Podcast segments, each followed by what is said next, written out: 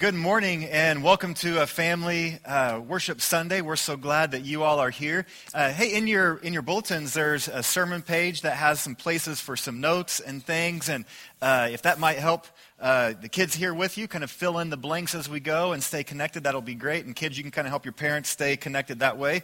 Um, we'll rely on you for that. So when we when we preach through the Bible, when we think about the Bible characters, we think about all these characters with bravery and humility and courage and selflessness. But we're not going to talk about those for the next four weeks. You know why? Because we're studying about Jonah, and Jonah was a jerk. I, I really thought about titling this entire series, The Jerk. But I, all I could think about was the old Steve Martin movie, and I don't want you thinking about that the whole time. But Jonah really does. We learn about the bad stuff that he does. And it's way more than just a story about a guy and a fish. I mean, the lessons that we learn in the book of Jonah kind of span all of Scripture. It's a, a fierce warning against unforgiveness and prejudice and hatred and uh, laziness. It's a fierce warning against those things. But it's also the true hero of the book of Jonah is God, and we learn these great lessons of God's grace and love and patience. And it's really just amazing. And the, the very last verse in the book of Jonah, there's only four chapters, and the very last verse is a pretty good summary uh, question to kind of cover the whole book because God asked Jonah, Should I not care about this great city of Nineveh? Should I have no compassion for them? And basically, Jonah's reply is no, I don't care about Nineveh, and I wish you did not care about Nineveh. I have zero compassion for them. But God, as we read through this book, says, I have great compassion for this great city of Nineveh. So if you have your Bibles, you can go ahead and turn uh, to the book of Jonah. Going to kind of look through the Old Testament there, right after the book of Obadiah. And as you're doing that, um, I have uh, three people who are going to help me kind of demonstrate uh, something that we've been learning. So you guys can come on up, um, and we're going to get you situated here. Don't worry, there's going to be no hula hooping. Um, so, Casey, if you can stand right over there, and Tyler is going to just sit right here on that stool. And Bree's going to stand up here, and she told me she had good balance. So, good job. Okay, so these are, you can kind of hold this just a little higher. And Bree, can you hold yours just a little bit higher? There you go. So, um, we've, we teach kind of a way that you can just share the gospel with others. We've taught this up here, and some of you have, have been in classes where this has been taught as well. And maybe you haven't, that you'll kind of get it real quick. That a, a simple way to share the gospel is to draw a circle. And by the way, if you want to do this on your sermon page, you'll have a great little easy way to share the gospel with other people. But uh, you can draw a circle and you draw a heart in it and say, God created the world, is his perfect design, this beautiful creation, and it was wonderful. However, we sinned Adam and Eve sinned, and if Adam and Eve wouldn't have sinned, I would have sinned, or you would have sinned, and that led to, not lightning, brokenness. Okay? Just making sure you know. This is like the jagged brokenness, like when a plate gets dropped and there's this crack that goes through it, or a windshield. And brokenness in life is sadness, and pain, and hate, and separation. And we all feel that in this world.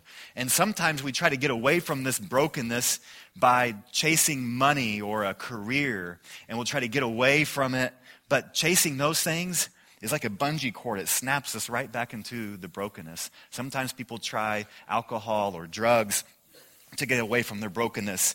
But that too, like a bungee cord attached to them, snaps them right back to brokenness. Some people just try to be good people, and they think if I just do good things and live a good life, then I can get away from my brokenness. And that too doesn't get away from our brokenness. It snaps us right back. We're still broken. And God did not want us to stay broken, so He made a way for us it's Jesus Christ. Jesus came to this earth to die for our sins and to show us this new way, but he did not stay dead. He rose from the tomb on the third day so that he could show us that not only can he forgive our sins, but he has power over the brokenness, over death, over all the bad stuff in our life. And if we follow Jesus, then we are restored to God.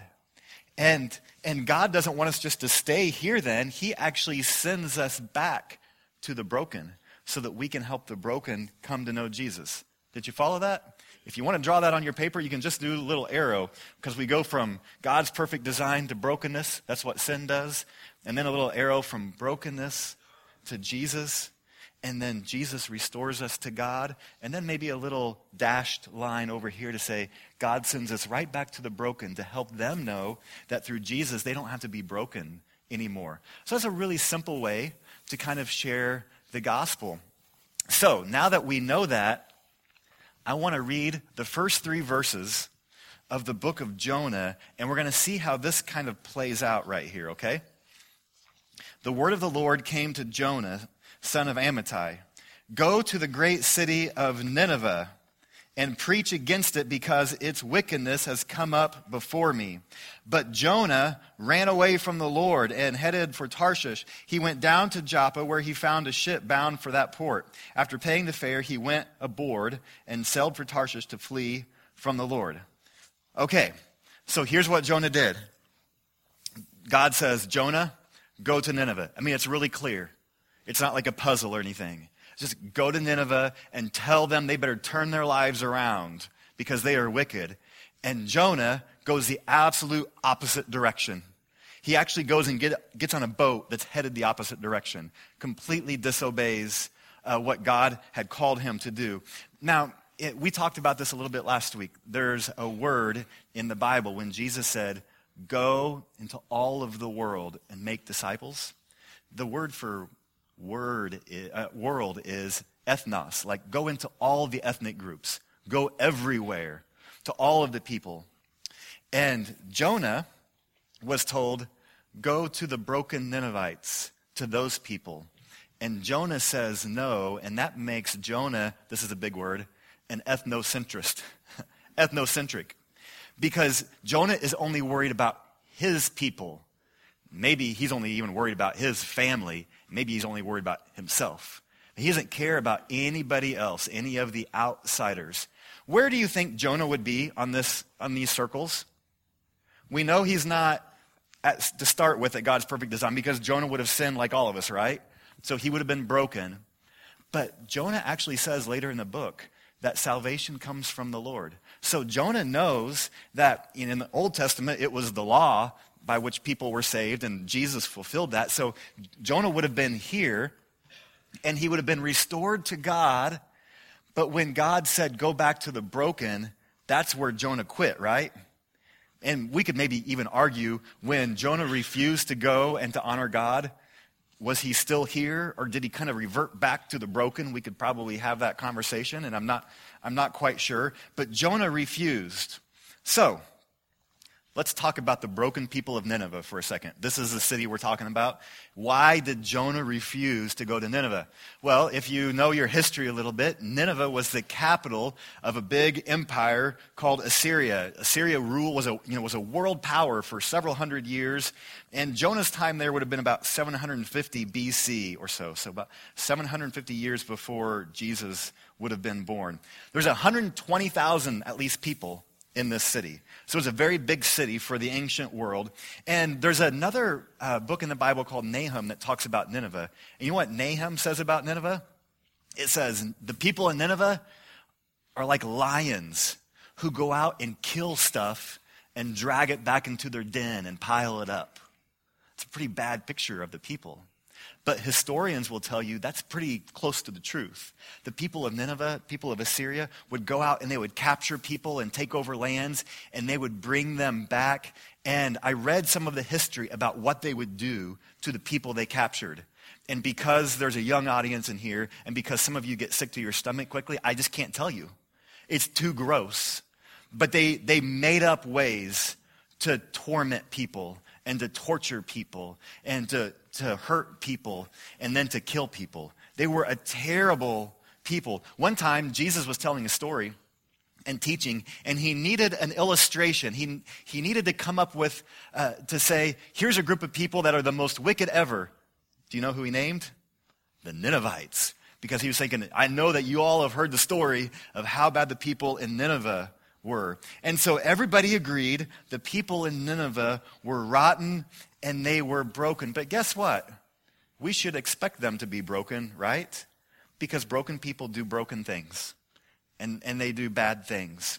So let me ask you this Are you surprised that God sent Jonah, his guy, to a broken place as broken as Nineveh?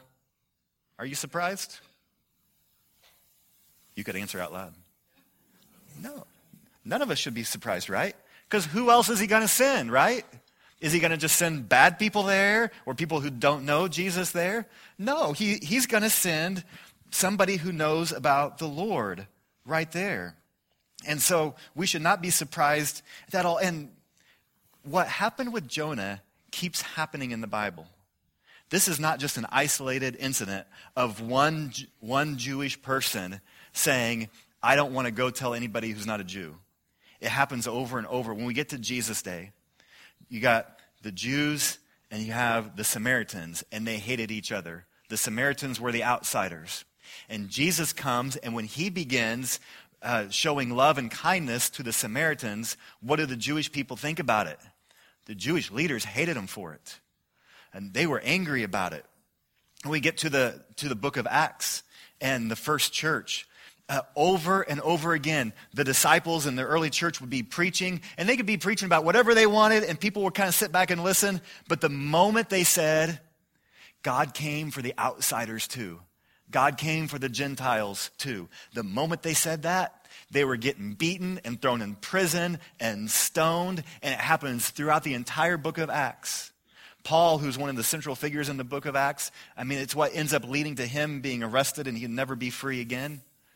And so the, the, the Jewish nation, God first said, I want you to be a light to the Gentiles, a light to the outsiders, a light to everybody. And yet they were just caught up on, it's only about me. And don't make me invite the outsider in. In other words, I like it that God saved me from my brokenness so I could be restored to God. But now it's just me, and I'm never going to go to the broken again. And that's the attitude of Jonah. Okay, would you give these guys a hand? You guys can sit down. Thank you so much. Do you mind just sitting those down in that front row? Thank you.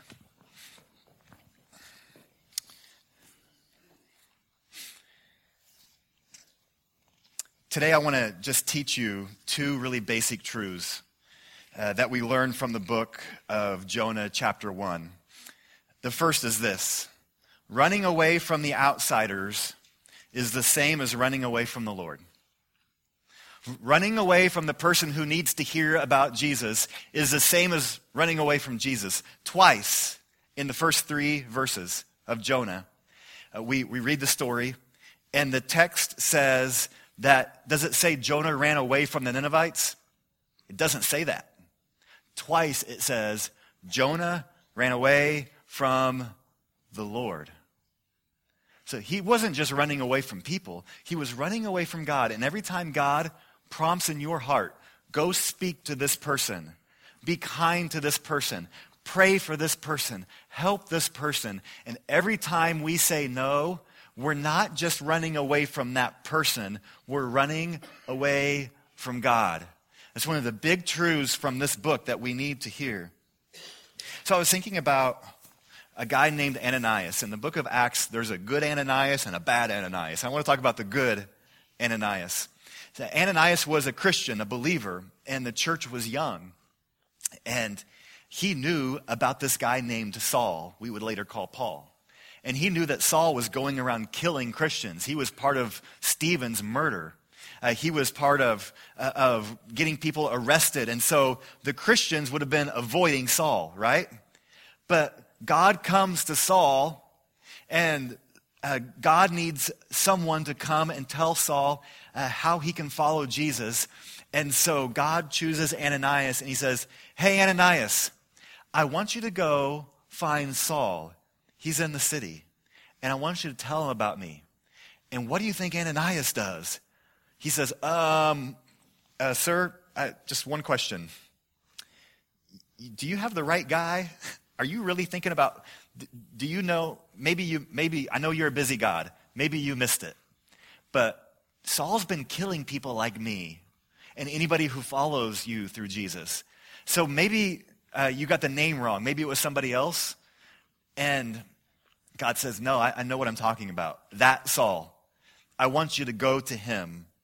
Here's where you can find him. And you know what Ananias does then? He says, Yes, sir. And he goes to Saul, and his first word of introduction to Saul is brother. He calls him brother. And then he teaches Saul and he baptizes Saul right then. And Saul becomes Paul and becomes the greatest missionary the earth has ever seen. And so Ananias is kind of the opposite of Jonah.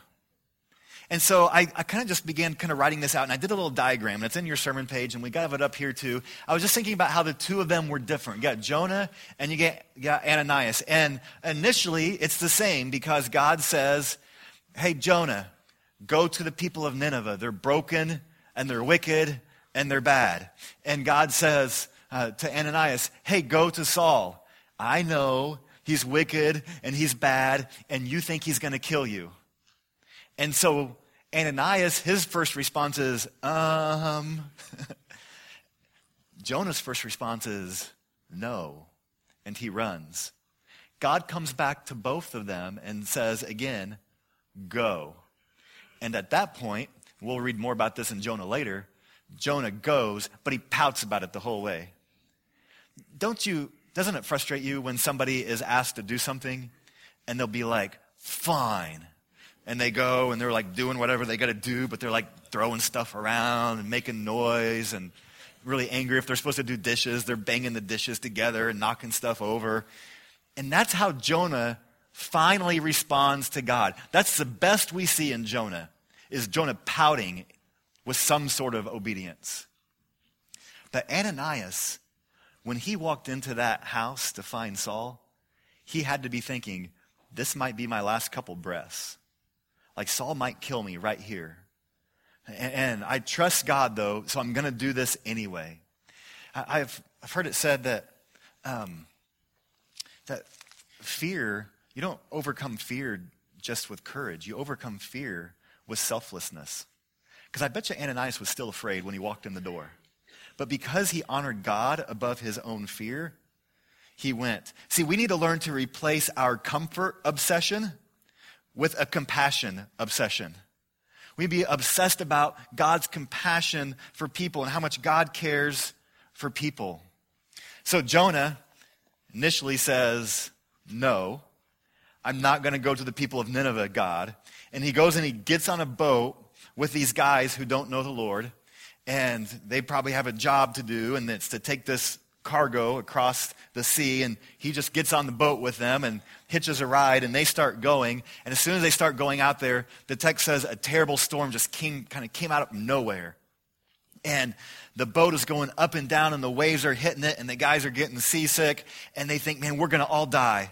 This boat is going to crumble under this storm, and we're going to sink, and we're all dead. So they throw the cargo off. I mean, they're desperate. They think maybe we can lighten the load some.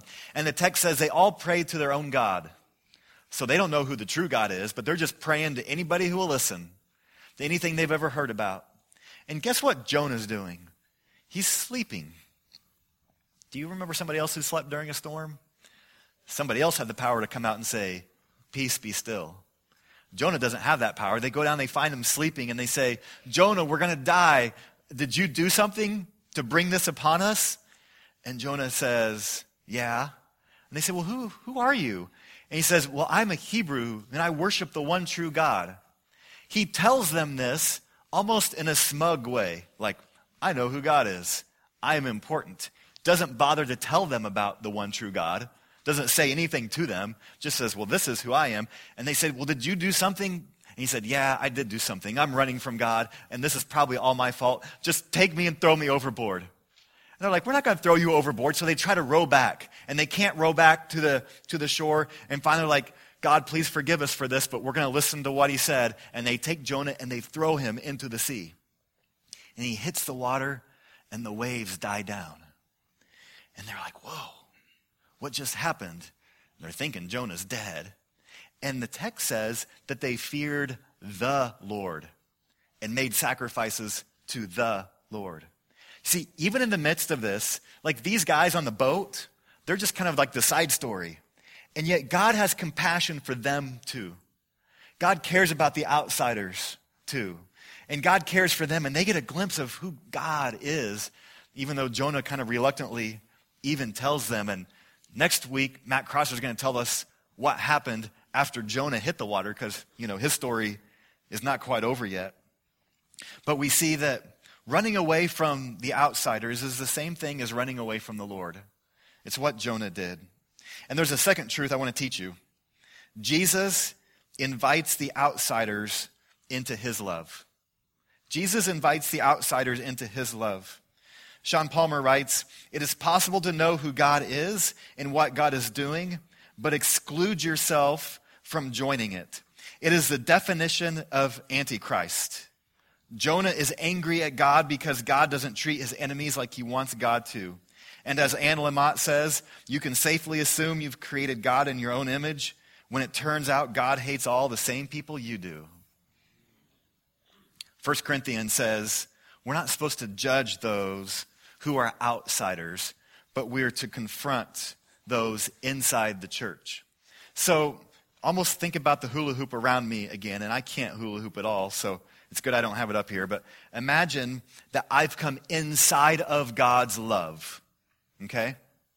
Then God says, hey, church, you can judge the people inside the church. In other words, if somebody else is in God's love with me, I can put my arm around them and say, hey, man, I'm concerned about your life right now because it doesn't line up with Scripture. And I, or I'm concerned about how you're treating your family because that's not what God wants. So we can judge those and confront those to help them be better because they're with us, right? Because we both have said we want to follow Jesus. But First Corinthians says, don't judge those outside the church. Why? Because all that does is push them farther away. So if, if I love the Lord, but there's this guy over here I don't like, who doesn't love the Lord, I am not to point my finger and say, I don't like that guy, or that's a bad guy, or, or, or hate that guy, or remove myself from that guy, because of course he's like that. He's broken. He doesn't know the Lord. And if I say, uh, and, and I accuse him or I'm mean to him, all I do is push him farther away from Jesus. And if Jonah would have had his way, all he would have done is push the Ninevites farther away from God. And so the Bible teaches us we, we don't need to accuse and be worried and all up, uh, worked up and angry about those outside the church. That's God's job. It's our job to help them see and find God, right? To help them be inside of His love. There's a story in Luke chapter 9. Jesus is walking with his disciples, and they're in Samaria and they're coming up to a village and they need a place to hang out for a while, maybe to get some food, maybe to stay the night. And that would have been very normal in their day uh, to say, hey, can we stay here? And somebody say, yeah, of course you can. And people were very hospitable. And so Jesus sends a couple of the disciples down the road and say, hey, go see if we can stay somewhere in this village. And the disciples go there and they, and they come back and they say, Jesus, they said, forget it. They said, We can't stay here because they knew we were going to Jerusalem. And you've done all of these good things to reach out to the Samaritans. But this village, they still hate us because we're Jews. And James and John say, Jesus, do you want us to call down fire on them? Now, I don't really think James and John could call down fire, at least at that point. But they figured, you know, if Jesus went along with it, he could figure it out. And, and they say, Jesus, do you want us to just burn these people up? In some ways, uh, and I don't mean this in a way to cuss, I just mean literally what they said was, to hell with them. I don't care about them. They can burn. I, I, I feel nothing for them, for them now or for their eternity. That's how I feel about them. And the text says that Jesus rebuked them. Man, I wish I could have seen that rebuke. Because maybe it was one word silence. Maybe it was, those are God's children too. Maybe he set the boys down and made them listen to a three hour lecture just to get it in. And he started unpacking all of Scripture of how God created all people. And we're not going to ask God to bring fire down on somebody because they make us a little upset. No, instead, we're going to have a heart for all people. It doesn't matter what they've done to us, how they've insulted us, how they've angered us. You see, you're different, Christian, because God has changed you to be different than the rest of the world. The rest of the world gets upset when they're insulted. We still love people. The rest of the world says, well, to heck with them. We say, no, we still care about them. We still love them. And yes, they offended me. They insulted me. They really frustrated me. And, and I still love them because God still loves them. And I, I, want to see them restored to God more than anything else. That God's command in my life is bigger than the insult that I felt. That God's love for me is bigger than the offense that I felt. That my compassion for them is bigger than the hate that they have for me. That's the way the church works. It's upside down from the rest of the world, which means we can't really be going around angry at the rest of the world. Otherwise, we become Jonah saying, I, don't go there. We become James and John saying, Yeah, just send down fire on them in 2 Peter chapter 3 verse 9 it says, "The Lord is patient, not wanting anyone to die. He wants everyone to know him." And imagine the patience of God to be patient with the city of Nineveh, to like give them one last chance after all of their murder, after all of their wickedness. And imagine God's patience to be patient with a punk like Jonah because God is patient with him in this book. And he's patient with James and John, who were prejudiced against the Samaritans. And he was patient with the Samaritans, who were prejudiced back at them. He's just patient with people because he wants people to come to him. He wants the broken to be saved. And you know what that means?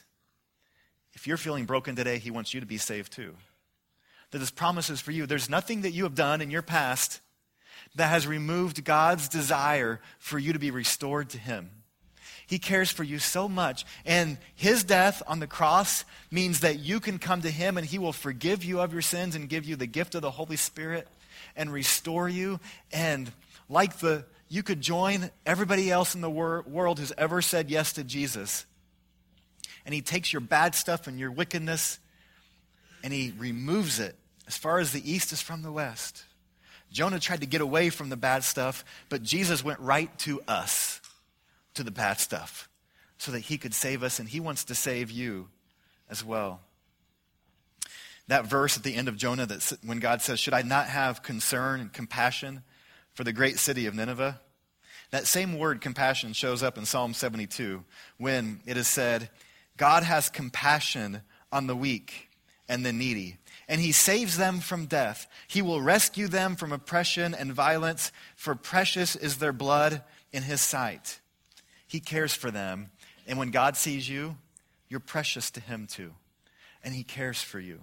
And this morning, I, I want to challenge you with two things. One is if you are broken and you need to be restored to God's love, the way is through Jesus. And when people have said, Well, how can I be saved? The simple response is repent and be baptized and your sins will be forgiven. That God does the work in you and through you, and you are made new. So if anybody would like to come, even during this next song or at the end of the service, you can come down to these front rows, and we'll have some folks who would love to pray with you and talk with you. And maybe you're even ready to make a decision today. Maybe you want to study with us more this week, and that would be fine. For others, the challenge is this that maybe you need to have a time of confession this morning. And maybe you need to confess that you've been Jonah. You've been like James and John. And you've been like, God, I don't care about those people. And you need to say, God, forgive me because I realize my heart was not like yours. And you need to have your heart broken for all the people of the world because that's who God cares about. Would you stand up and let me pray for us? God, we, we come to you and say thank you that you care for us we did not deserve it, but you came in compassion. And, and we looked wicked and evil and an outsider and all of that and you came and you love the outsider. You love the person far from you. Uh, even if they're doing terrible things to you or your people, you love them. And we want to have that same love in us. And for anybody who's broken today, I pray that they would allow you to heal them and to give them new life. It's in Jesus' name we pray.